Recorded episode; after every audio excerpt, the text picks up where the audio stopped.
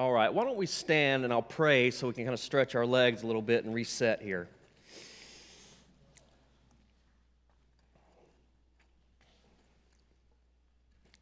All right. Heavenly Father, we love you so much. I'm so grateful for the men and women of God here who take sound doctrine seriously, who take standing on your word deadly seriously. We want to be focused. We want to be laser focused on the things that matter most. And uh, there are a lot of things that matter, God, but we cannot neglect the seriousness of solid biblical theology, doctrine. And so help us, Lord, to grow in that always and help us in our discernment. I thank you, Father, for uh, the series that we're currently working through. And I thank you, Lord, that these are weighty things that we're talking about. They can be offensive. Many people have been, unfortunately, put off by it and at times even abused. And that grieves my heart deeply, and I know it grieves you, Father. So I pray that none of that baggage would filter into our service today as we deal with a very important biblical topic, and that is giving, giving financially. And so uh, it's crucial for the health of the church, and I do believe it's a marker of a healthy church among many other things. So, Father, I pray that you would please help us not only to learn these things and agree with these things, but to actually act on them and to do so consistently. For there is much work to be done, Father. And so uh, we love you. We thank you. Please minister to our hearts today through your word. We trust that you will, and we praise you for it. In Jesus' name, amen. All right, you may be seated. I got a smaller mason jar this week. Seems a little more proportionate. Okay, and uh, one last call for youth ministry. Uh, it is happening out the back. Uh, we have um, high school, middle school age. They're back there doing their thing, and it's a blessing. So uh, it's been going great. It's been rocking. So uh, if there's anyone in here, now's your chance. All right, cool.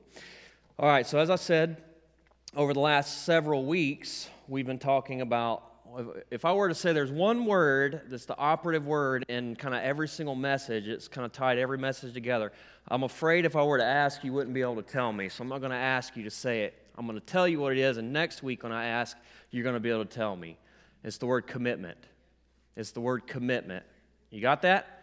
Next week when I say, What's the word? everyone's going to say, Commitment. That's right. And so I had said back in the beginning of the series that anything worth having in this life requires commitment. It requires commitment and dedication, and we get that. If we want to have a good, solid, healthy marriage, you got to be committed. You got to be dedicated. If you want to excel in fitness, diet, exercise, if you want to excel in your career, in your hobby, any particular skill that you want to improve upon, you have to be committed to it, right? If it didn't require commitment and dedication, everybody could do it and everybody would be good at everything. There's a reason why there are so many things that we want to be good at, but we aren't because we just don't have the commitment or the dedication to it. And so we all understand this principle that commitment is absolutely necessary. And such is the case in the body of Christ.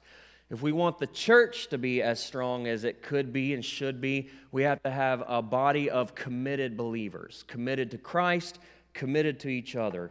And last week, or a couple weeks ago, I started talking specifically about being committed to participating. Committed to participating, to being present, to be engaged, and then also to participate. And so I uh, talked about using our spiritual gifts. Remember that? You got a gift, it's been given to you by the Holy Spirit. Participate, use your gift talked about the one another's in the New Testament, the way we're to pray for one another, serve one another, love one another, even confess our sins one to another. Uh, the one another's of the New Testament, that's part of being present and participating. And again, I'll just give a plug for the home fellowship groups. There's no greater way to start to really plug in and have those relationships be built and to be able to fellowship than through a home fellowship group. And we have several going right now. And so the goal is to get as many of our people here uh, in those groups as we can. And so if you're not in a home fellowship group, talk to me or one of the pastors and, and we can get you plugged in. That's all part of being present and participating, right? Does that make sense? Well, last week we started talking about giving, tithing, as a very important aspect of participating in the body of Christ. Now, let me just say, we've been talking about membership. We're going to be doing an, an, official membership. I was told formal is a scary word, so let me say official. Is official scary?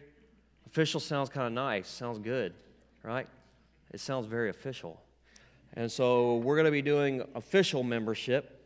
And so these are things that we want people to understand that are important and to be serious about. Now, that does not mean that uh, we're going to be watching you and taking marks of how good you're doing in these areas. You know, I had a friend in South Carolina. He was going to this mega church, and um, boy, they were big on giving, and that was like their thing. And so he was going there. I think he was a member, and he said, "Man, those they called my house and said, brother so and so, we noticed you hadn't been here lately. You haven't been giving. Do we need to send a prayer team to your house?" And I'm like, what is, is this some kind of mob mobster stuff? We're gonna send a prayer team to your house, homie. Yeah, we're gonna we're gonna tighten you up. We're gonna get that money. And so, yeah, you know, that's not what we're talking about when we say we want to do membership. We just want you to know the things that are important to us and the things that we hope you would be willing to give yourself to as God would have you, as God would lead. And so, um, last week, as we started talking about giving, uh, we considered really the biblical motivations. Why, why should we? Like, what, what compels us from the Word of God to give? And we looked at things such as God Himself gave generously.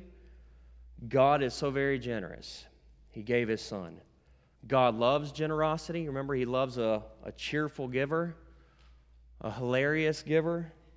Uh, Jesus was the ultimate example of generosity. He gave in the most radical way, he gave himself, and we're to be uh, follow his example. And so that's, that's one big reason why we give. Uh, we reflect God's image when we give. Since God Himself is generous, since God has given and we're created in His image, when we give, we are reflecting something of God's nature, character, and glory. And since we were created to give God glory, that's one great way that we do it, and God loves that. He's blessed by it. And then I talked about how giving generously, it communicates, it expresses love, devotion, worship, and gratitude. So when we put money in the box in the back or online, it's a big deal. It's not just checking off a box so that we can say we've done our religious duty. It's not to appease our conscience somehow. It is worship, it's meaningful, it's faith, it's gratitude. And I hope that when you give, you approach it like that, that you really take the time to savor the flavor of the moment and worship God, thank Him, praise Him, and then give to Him. Amen? And so we're in a three week series because, as I said, I had 18 points, um, and that's a lot. Um, and so I've kind of whittled a couple of those points down. I found I was able to kind of move some stuff around, but we're doing we're second weekend to our three week series, and this really is my opportunity as the pastor, as the leader, to say all the things that I feel like I need to say. Right? I mean, it's not like from here on out every single Sunday you're going to be getting this like drilled in, you know. But this is my shot, and I'm going to give it everything I got. I'm going to come out swinging haymakers. And so, um, so I'm going to say some hard things, and I'm going to speak very directly to you guys. I, I expect that when y'all come here, that's what you want, right? You want me just to be real with you, yes? Permission to keep it real? Okay, well, that's, that's what I want to do, and nothing, nothing less than that. And so I want to tell you kind of how we're doing, where we're at, what the needs are, and, and all of that kind of stuff, so we're on the same page. I said last week that I was preaching for a response, preaching for change. Undoubtedly, we hear these things and we're quick to amen them and believe them, but to do that, do these things and do it consistently, that's a whole other deal. And I want to talk about that today. Now, i keep using the word generosity, and generosity is what the Bible calls for, and it is good. But as I've come to understand, the, really the majority of our church doesn't give at all. Doesn't give it all. It's really on uh, a select handful of people that are giving, that are keeping things moving. And I don't know uh, who gives. That's by design. The elders here, we just we don't know. We don't want to know. I don't want to know who. It's not my business. First off. Secondly, that can throw stumbling blocks in front of pastors. You know, when pastors know who the big givers are, when they have to have a hard conversation or say something, they might be tempted to just sugarcoat it a little bit, right? And so we just don't ever want to set our elders up to be in a position like that. You know, I heard a story. There was this pastor, new pastor. He went to a new town, new church, and uh, there were two men, two brothers in the church, and they were notoriously wicked guys, just known for it, bad guys. Well, one of the brothers died, and so the the the other brother who was still alive came to this new pastor, said, "Here's the deal." You're going to do my brother's funeral, and I want you to say that he was an angel. And I'm going to give you a million dollars. Million dollars. So the new pastor was like, oh man, what do I do? What do I do? And so he, he, the day came of the funeral. He got up there and he said, This guy, we all know it. We all know that he was a dirty, rotten, stinking scoundrel. But compared to his brother, he's an angel. See, that was slick.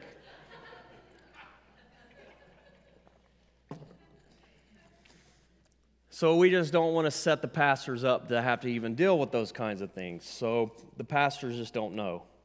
We don't know. So just kind of know that. But as the leaders of the church, as we try to set the budget and kind of understand what's have our finger on the pulse of the church, how are things going, how are we doing, it was brought to my attention, and I was startled, and it kind of set, sent up the kind of the red alert, and I realized I this is my my fault. I got to own this. I have not taught as I should have on these things. I'm not led as I should have on these things. And something that Pastor Dan and I have talked about a number of times over is if we're not leading in any particular area, we can't expect people to, to be doing well in those areas. It falls on the leaders to lead.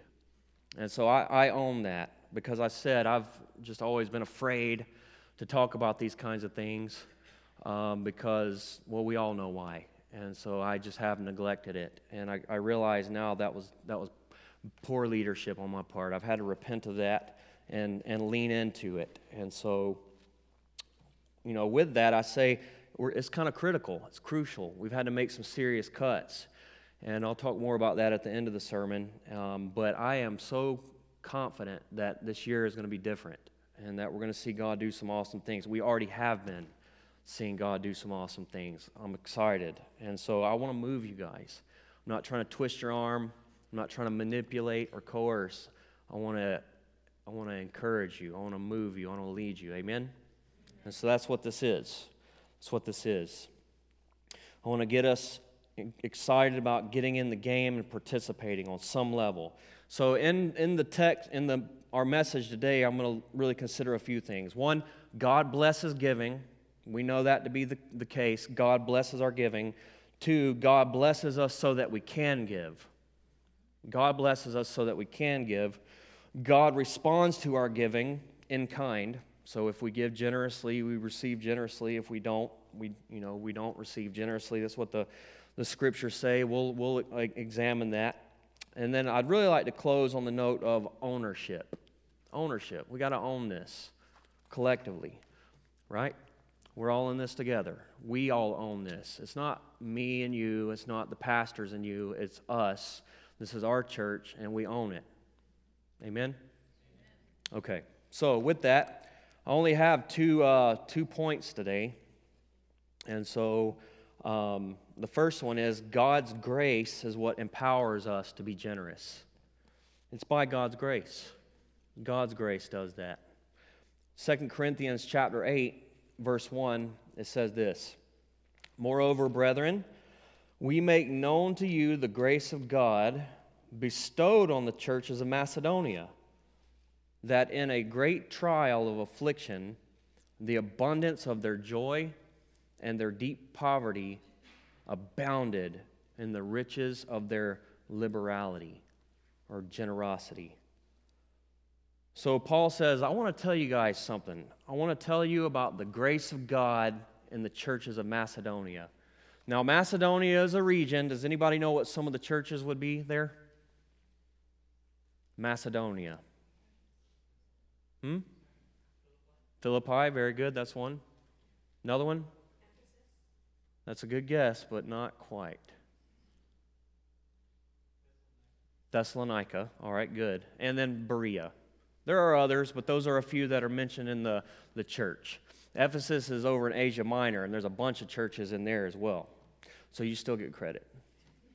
Still get credit. My pastor in South Carolina used to give out ice cream cards for people that can answer his questions. So I doubt we'll do that.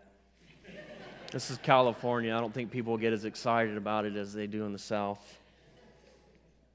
All right. So Paul said, I want to tell you about the grace of God in Macedonia. Now, these churches were poor, they were heavily persecuted.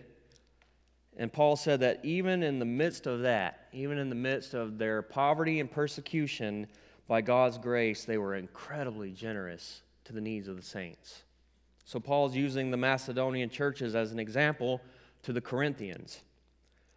And so, what exactly is God's grace? Usually, when we say that, we're quick, quick to say, you know, uh, un, unmerited favor, undeserved favor. And that's true.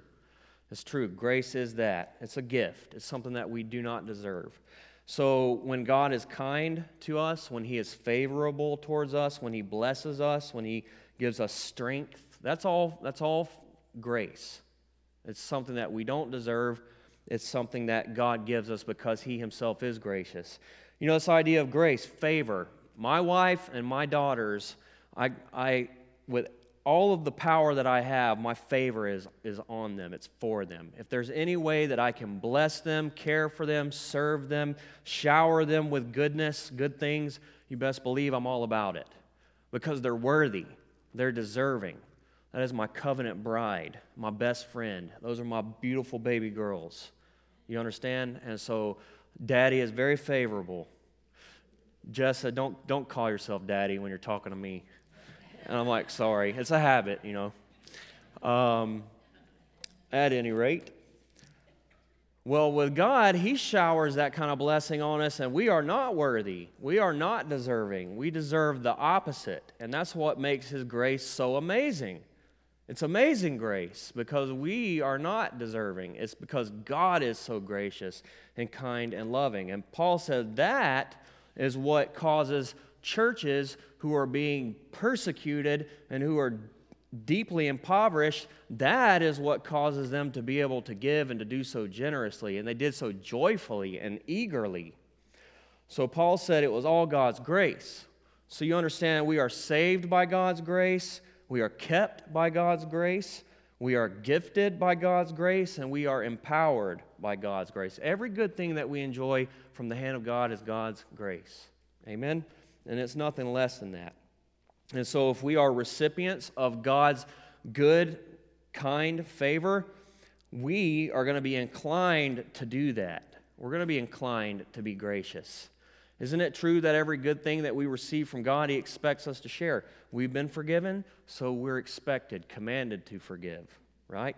We have received love from God, we are expected to love others. In fact, it says if we don't love others, it's because we don't really have the love of God. You understand? And so we have received the favor of God. We are expected to share the favor of God. We are inclined to be gracious. And if you are a child of God, then He will give you the grace to do His will. I love that. God tells us what He wants us to do, and then He gives us the means to do it. He's good like that. And so, why is this important? Why is this issue of grace so important? It's because we need God's grace to be able to give. We need it.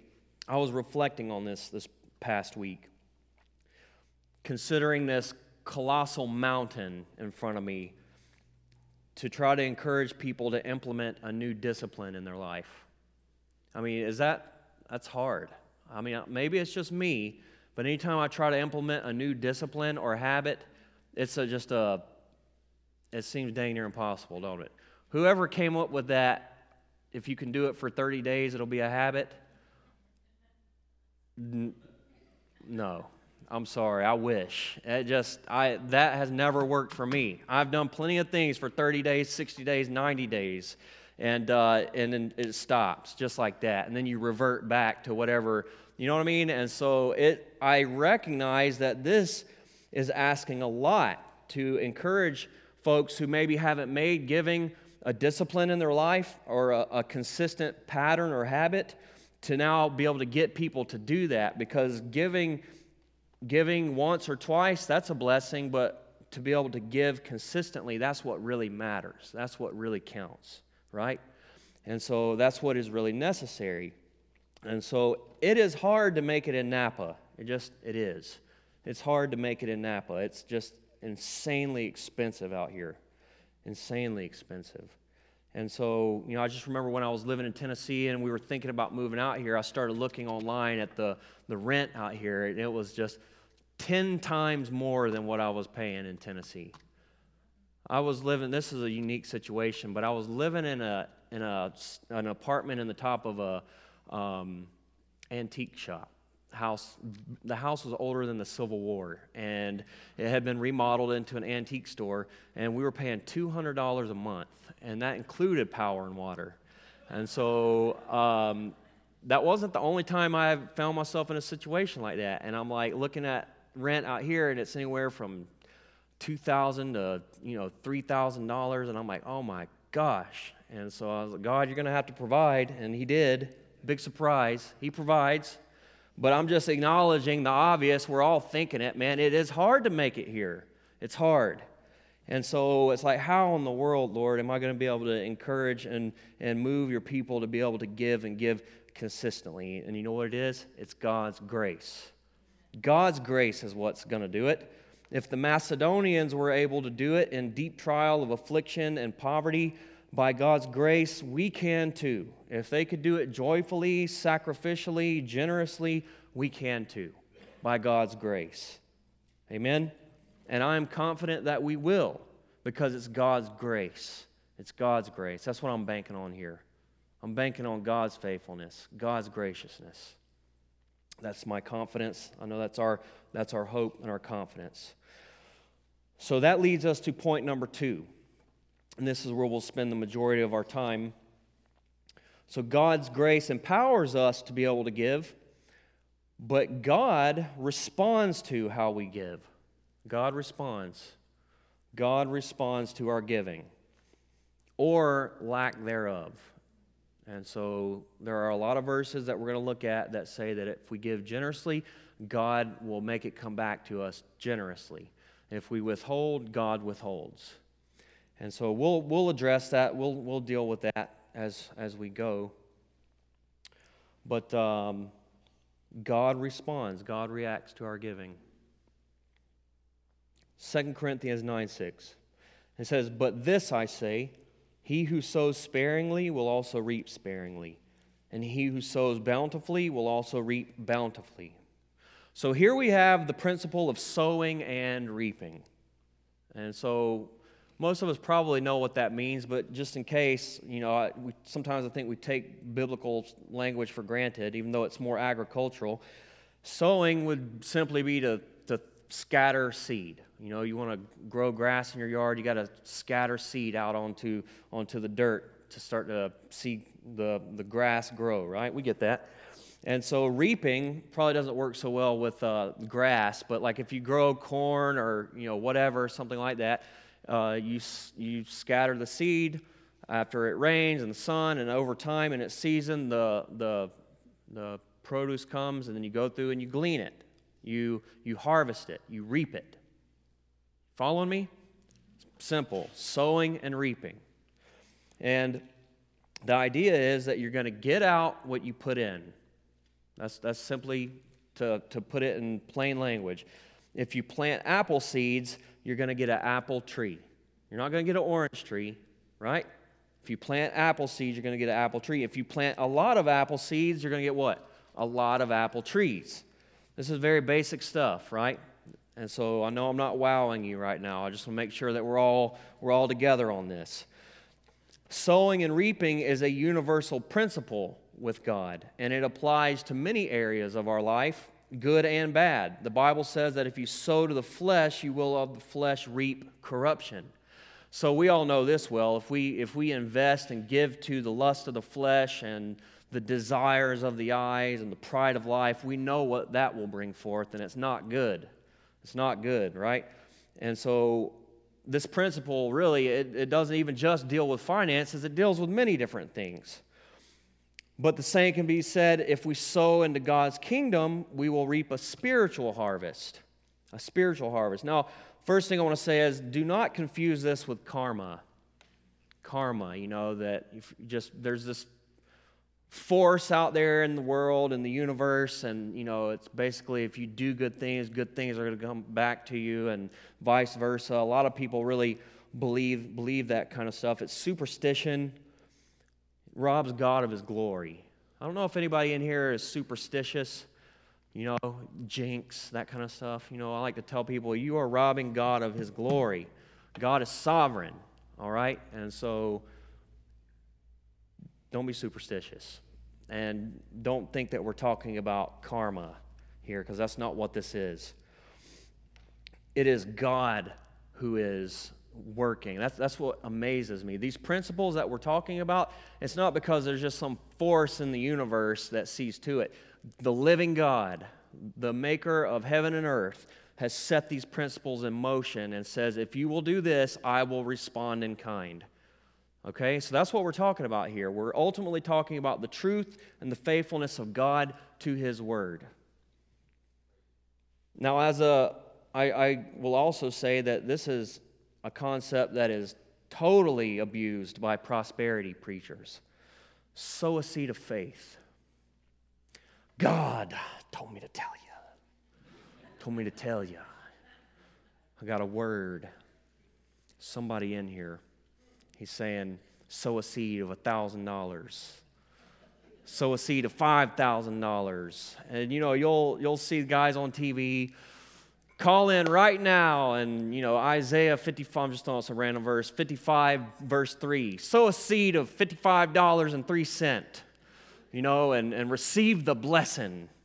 And uh, that stuff, we all know that stuff goes on like crazy. And I've seen women, you know, this one lady I knew in particular gave her last hundred dollars uh, one time to that, and that that's you know it's heinous, man. But that stuff's out there, and so it's there's abuse that that comes with this kind of stuff. You know, there are all kinds of examples of people perverting and distorting or manipulating giving. There just is. You know, I talked about the the sending a prayer team to your house, the goon squad, right? Um, you know, I got a prayer wallet. It's a special wallet. Send in $20 and you'll get this wallet. And every time you open that wallet, there's going to be money in it. That's legit. People really do that kind of stuff on TV. And I'm just thinking, well, if that's true, why do you need my money? Open the wallet up. you got your own prayer wallet. You don't need my wallet. and so those, those kinds of things, they abound. They always will. Satan has his counterfeits. It's just as simple as that. And so, as a result of these kinds of things, you know, we swing to the other extreme and we neglect the issue of giving. That's been what I've done in a lot of ways. Neglect it, apologize for it when I start talking about it. And so, there's got to be the balance. You know, the Bible plainly teaches that if we sow, we will reap. And it specifically teaches that if we sow financially, we will reap we will reap. And so I want to talk about that a little bit.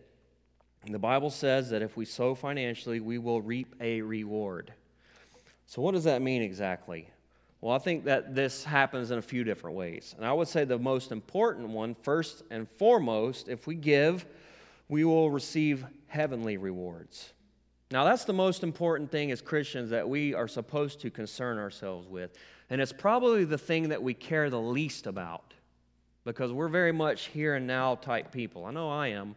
I'm not often thinking about the there and then. I'm thinking about here and now, and I'm just trying to make it, you know? And so the Bible makes a huge deal about storing up treasure in heaven. Isn't that what Jesus said? Don't be too worried about storing up treasure down here because it's all going to fade away, it's going to be lost. You know, you want to store up treasure in heaven where the thief cannot steal, where the, the moth and rust cannot destroy. And so that's number one. When we give, God sees that and God rewards that. And on that great day, when we're standing before God, that's all we're really going to be concerned about. And a lot of us are going to be standing there with nothing to show. And I'm not just talking about gener- giving, you know, financially, but in a lot of ways. Everything's just going to burn up. We did nothing with what God gave us down here. We're going to be like that servant who took the talent that God gave us and buried it in the ground. And so we don't think too much about those things right now, but one day we're going to wish we had of, and it's going to be too late. And so we need to think about those things here now. When we give to the Lord, we are storing up treasure in heaven, and that's the treasure that matters more than anything. And we only have so much time to build that bank account up, whatever that is going to be when we get there. And so think about that kind of stuff. When you serve, when you give, you are building, you are investing in a heavenly bank account. And I heard a prosperity preacher say, but that don't mean that we can't withdraw here and now. I'm like, come on, man, give me a break. Anyways, I'm sorry. So we are investing in heavenly reward ultimately. Now, secondly, we are blessed when we give because Jesus said it is more what? Blessed to give than to receive. Isn't that what he said? Jesus said that. It is more blessed to give than to receive. And I think we all know that. We know Believe me, I've been blessed to receive. There have been times when I was in dire straits and God came through and, and you know, people had my back and I was praising God for it. And that felt pretty good. But you know what? It feels so good to be able to be the person to give and to be able to serve and meet a need, to be a messenger of God in that regard, to care for the needs of others. And Jesus said it. And if he said it, it's truth, point blank. Jesus said it, it's truth. Now, God, another way, God may make it come back to us in some other way. You know, if you are, I love this about God, He, he, he cares about, you know, He rewards us and gifts us with things that are most suitable to our needs.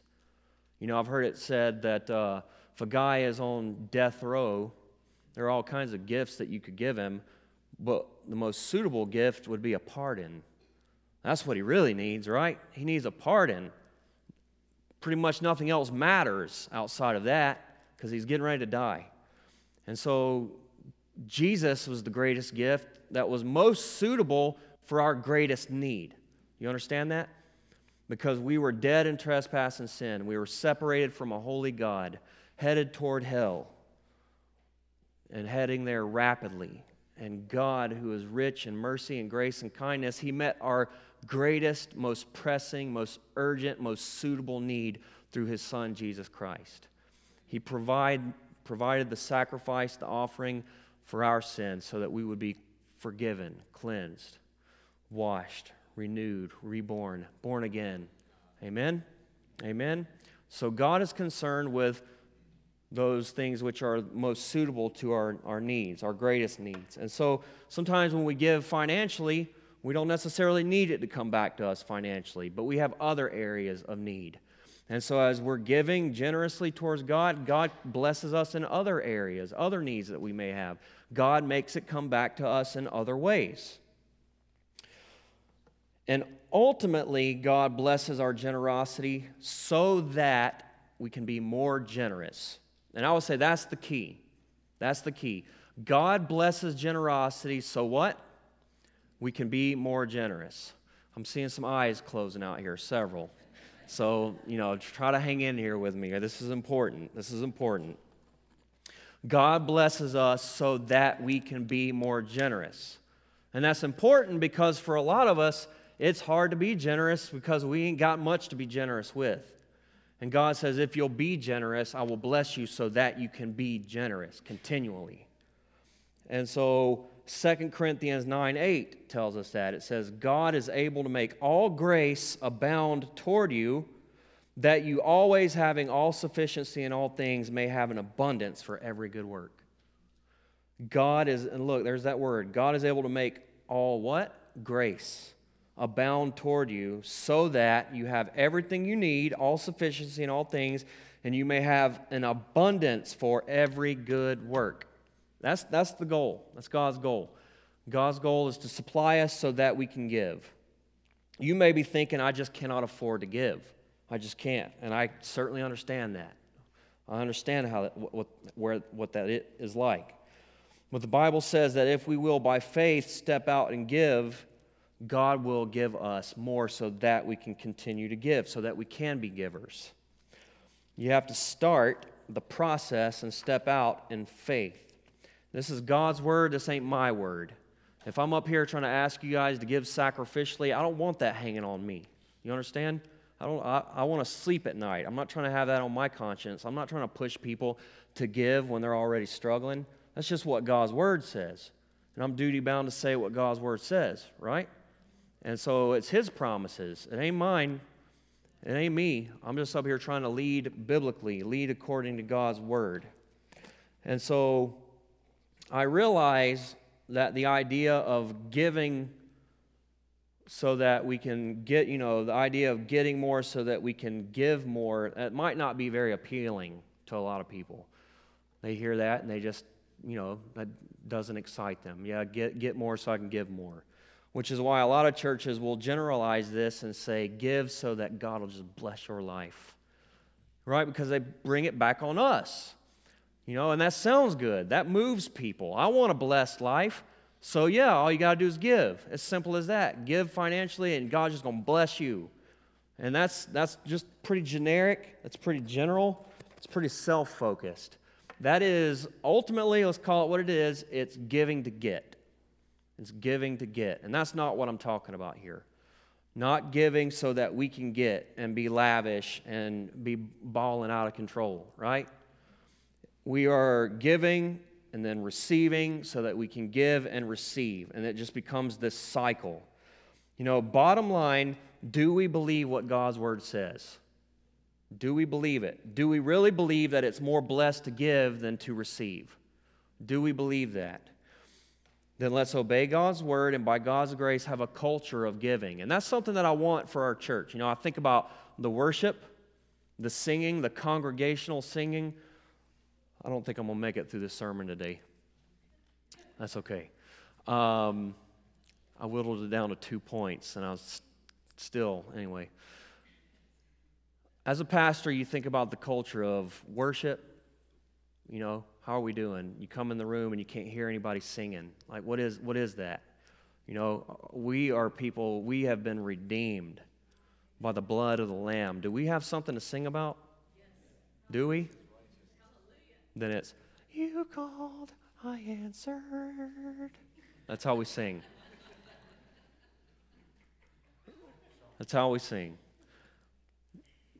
That, you know, congregational singing. I want to be able to hear the congregation singing collectively with one voice louder than I can hear the worship, the, the music on the, on the stage. Can we, can we work on that? Can we work on that? Can we sing like we mean it? Can we sing like we've been redeemed? Psalm says, Let the redeemed of the Lord say so. All right, we need to sing like we believe it, sing like it's true. That's the culture of the church. Are we a serving church? You know, is that just baked into the culture of our church? Are we a giving church? Are we an inviting and a welcoming church? You know, we'll talk more about that later, but those are the kinds of things you look at as, and that really describes the culture. Is generosity in the culture of our church? Does that describe us? Is it the kind of thing where we are all just looking for ways to give and just to bless and to meet needs? It's just a part of who we are because we really believe that God is faithful to his word and that God will really bless it and that it is truly more blessed to give than to receive. Well, lest we think that this is some kind of an isolated concept, I just want to share a couple other verses to this end. Um, Luke chapter 6, verse 38, Jesus says, Give and it will be given to you. Good measure, pressed down, shaken together, and running over, it will be put into your lap. For with the same measure that you use, it will be measured back to you. So this is kind of, I always thought, what in the world does that even mean? And I never really looked into it. But this is like um, uh, harvesting grain.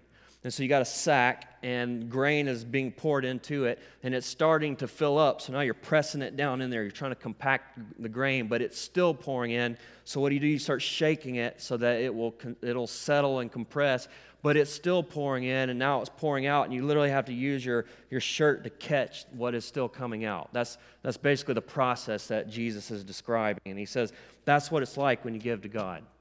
That's what it's like when you give to God. You give to God, and He just pours it out on you like that. Amen. He will never be indebted to us. You know, so He says that the measure that you use to give, it will be measured back to you. So, how are we doing? How are we giving? How are we doing in that area? Proverbs 3 9 and 10, it says, Honor the Lord with your possessions and with the first fruits of all your increase, so that your barns will be filled with plenty and your vats will overflow with new wine. Again, this is agricultural language. Give to God the best, and He will bless that. Now, this seems counterintuitive. I don't know a lot about farming and whatnot, but as I understand it, the best of the crop, you want to take the seeds from that and you want to plant that, right? You're not going to give the best away and then try to replant kind of what's left over. But God says, if you'll give me the best, man, you will be blessed. You will be blessed. So we want to honor the Lord, and it says, honor the Lord with your possessions. What, you know, what does that communicate? It communicates that we are worshiping the giver of the gift, not the gift itself. Because we, we will regularly fall into this, uh, this place where we are worshiping the creation. We're worshiping the gift instead of the giver, instead of the creator. And so this is saying, Thank you, God, for what you've given me. You're the giver of every good gift. I'm giving you back the first and the best. In gratitude to how you have provided, and in faith that you will continue to provide. And you'll do so generously. Malachi chapter 3, verse 10. It says, Bring all the tithes into the storehouse that there may be food in my house. And try me now in this, says the Lord of hosts. If I will not open for you the windows of heaven and pour out for you such blessing that there will not be room enough to receive it. This is a fascinating verse. Last book of the Old Testament. So, God's temple, his priests, the temple services, all of this depended on the tithes of the people. That was the only way that these things were going to function and operate and operate well. It was based on the support of the people. It was up to the generosity of God's people to maintain the overhead. It, it's always been that way, even in the Old Testament worship system. And you remember last week, Malachi, he came and he indicted the people for what? Giving God the leftovers. Remember that? Just giving him whatever was left over. And so, um, God was greatly offended by that. Greatly offended by that. In fact, it was a, remember I said it was like a one to one correlation. Their offerings, God looked at that as worship. And he said, that's, that's, that's weak worship. He was offended by that. God said, If you'll take care of my house and my ministers, I will take care of you. That's what he's saying here. In fact, God said, Put him to the test on this. That's what's so crazy is because usually the Bible says, what? Do not test the Lord, right? Do not tempt him. But here, this is the only place where God says, Test me in this and see. If I don't pour out so much blessing, it can't be contained. And so it was the people's place of worship, and the ministers, they were the, the people's ministers. There's like ownership here. You see what, where I'm going with this? There was a part they had to play in the overall good. The people had an obligation to God and to the house of worship for it to be able to function well. And so we'll look at our last, uh, last little text here in Haggai. You don't have to turn there, I'll read it to you. I'm making good time on my stopwatch, but I also have to remember I gave that little spiel in the beginning about the, uh, the other stuff. So, you know, I think we're still doing all right. But we're almost done. Cool? At least I think we are. This could turn into another 30 minutes. I'm just kidding. It won't. Okay. So we talked about Malachi. Well, there's another minor prophet in the Old Testament that corresponds to Malachi, sent to the same people around the same time. Anybody know who it is? Hmm? Haggai. Who said Haggai? Good job. Yep, Haggai. Did I already say Haggai? Did I already give it away? I gave it away, cheaters. well, you were listening. Good. Okay. Well, in Haggai, kind of the same issue. People, uh, I'll, I'll, just read the verses and I'll, I'll explain. So in Haggai chapter 1, verse 3, it says that the word of the Lord came by Haggai the prophet, saying, Is it time for you yourselves to dwell in paneled houses, and this temple to lie in ruins? Now, therefore, thus says the Lord of hosts Consider your ways. You have sown much, and you bring in little. You eat, but you do not have enough. You drink, but you are not filled with drink. You clothe yourselves, but no one is warm. And he who earns wages earns wages to put into a bag with holes. Thus says the Lord of hosts Consider your ways. Go up to the mountains and bring wood and build the temple, that I may take pleasure in it and be glorified, says the Lord. So, the book of Haggai might not be too familiar to us, but remember, after the, the children of Israel were taken captive to Babylon, that's where the book of Daniel was, Nebuchadnezzar, all that. That was the 70 year captivity. After that was over, they came back into the land and they began to rebuild. And so they started to rebuild the temple under the leadership of Zerubbabel and Ezra. So the book of Ezra is recounting for us how they were starting to rebuild the temple after it had been sacked by the Babylonians 70 years earlier. Well, the border people were highly, highly um, suspicious, and they didn't like the fact that the Israelites were back in the land trying to rebuild. So they did everything they could to frustrate the building of the temple. So what did the people do? They backed off. The people backed off, they stopped building God's house, and they started working on their own houses. And uh, instead of working on God's temple, we're told God, you know, Haggai uses this language you're building for yourself paneled houses. Now, I don't know what that means, but it sounds like what he's saying is it's some kind of an extravagant thing. You guys have beautiful paneled houses, and God's house looks like a in my notes, I have crack house, but I'm not going to say it. I was just trying to get a laugh, but I just didn't want to get too edgy there. Uh, God's house was in disrepair. It looked terrible. But man, they were, they, they, their houses looked great. They were living lavish, right? But they were neglecting. I'm sorry if I made somebody mad with that right there. You know, you have to be cautious, and I don't want to, you know, um, sorry. And so you get the point. You get the point. You know, God's house was in disrepair, and the people were living in extravagance. And God said, That's all bad. That's all bad. And He says, If you do that, no matter how much you try to build up for yourself wealth and security and comfort and luxury, um, it's just going to drain. It's going to go nowhere. So God said, You've got to go up to the mountains and bring down wood and build my house. He said, That's what is going to glorify me, and that is what I will take pleasure in. That's heavy, is it not? This principle cannot be more clear. There's nothing wrong with having things and being wealthy. We're all filthy rich compared to most of the world. We are. We really are. And so that's not an ungodly thing. It's not an ungodly thing, but we have to be careful to give God his part. We cannot neglect the work of the Lord and the house of the Lord for our own security, safety, comfort, uh, luxury, even. And so these things were important. We got to be careful to give God his part and to sow into his work. There are real necessities that have to be cared for, tended to, and we cannot be uh, negligent of these things. There remains a real need.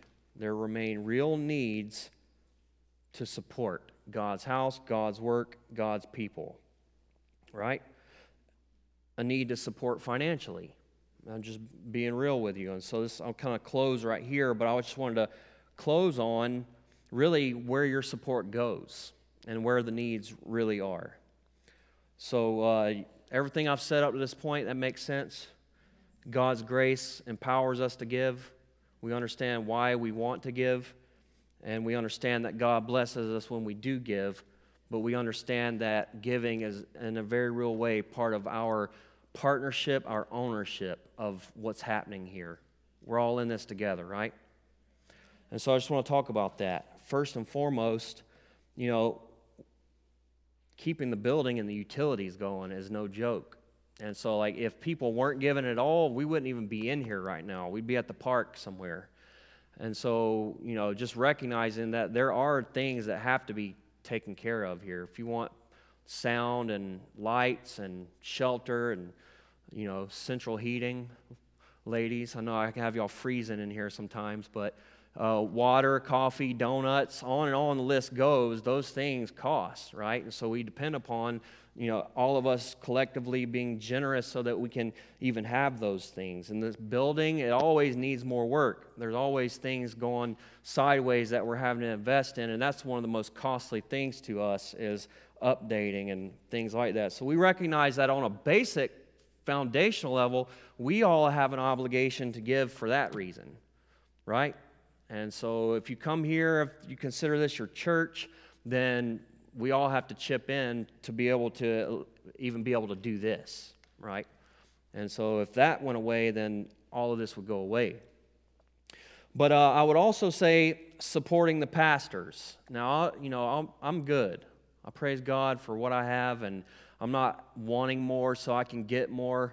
And usually, I would. This would be the point right now where I would be down on my knees, apologizing and pleading with y'all to please don't be mad at me, things like that. I'm not going to do that, you know. But I am thinking about my other pastors here. Uh, we're blessed to have men here that serve and serve sacrificially. And, and what I can tell you is that with every pastor, there's a wife who is serving as sacrificially, if not more, and they don't get paid. And so we got people that are being paid very sacrificially in the first place, like they're they're really sacrificing to try to make it on what we can give them, and then their wives are serving too, so we're getting a two for one there really. And that you know bums me out, but it is the way that it is. But not only that, we had to cut four people this last year. We have, you know, X amount of money that we try to spread out and, and cover as many people as we can. And some people get more than others, but we had to literally cut four, four guys out.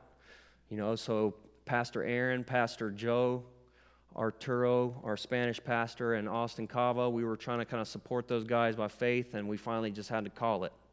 You know, and that's, that's moving in the wrong direction.